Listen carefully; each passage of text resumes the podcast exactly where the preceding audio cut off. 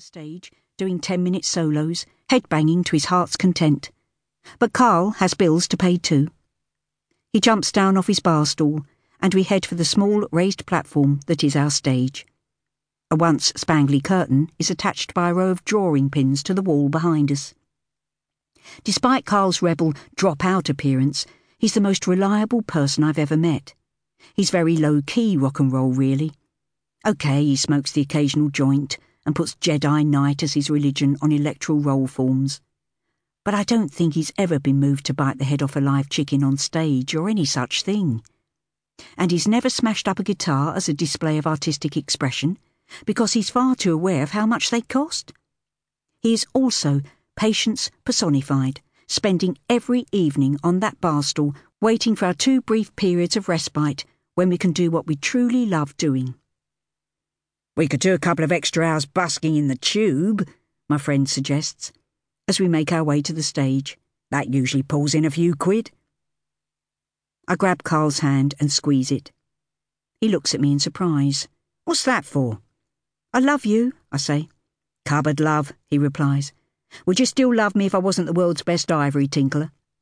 Yes. This is a confession now.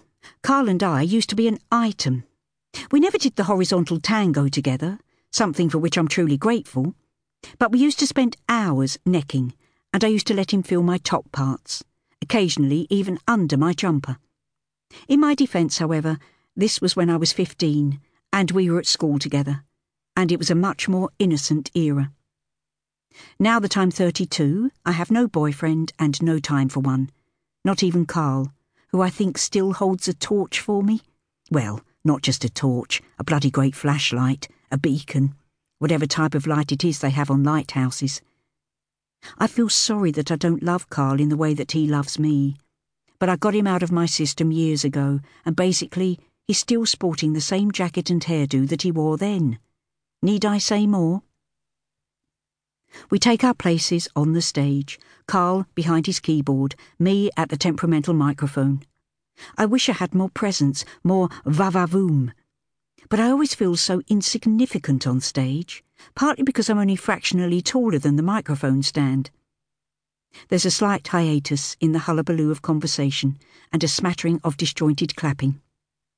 Without preamble, no one two, one two, as I test the mic, no shout of Good evening, London. We launch into our performance.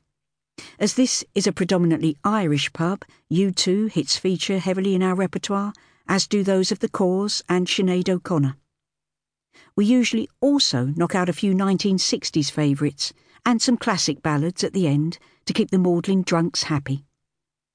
I spill my heart and soul, sliding flawlessly from one song to another, and at the end I take my bow and in return receive some muted applause. Is this what I do it for? For a few meagre crumbs of appreciation and an equally few extra quid in my pay packet at the end of the week. When I'm back at the bar and serving pints again, one of the customers leans towards me and says with beery breath, You got a great voice, darling. It's bloody wasted here. Thanks. You want to get on that fame game program. You'd beat the pants off most of 'em. This isn't the first time I've been told that usually by men with beery breath and no knowledge whatsoever of the music industry. That's a great idea. I don't point out to him that to take part in any of these talent spotting fiascos, you need to be under the age of 22 and possess a belly flatter than your average pancake, neither of which applies to me. My admirer lurches away, clutching his drink. I give Carl another pint of lager. That went well, he says. I thought with or without you was really heavy, man. Yes. I'll come round tomorrow and we can go through the running order. Maybe try out a few new songs? Sure.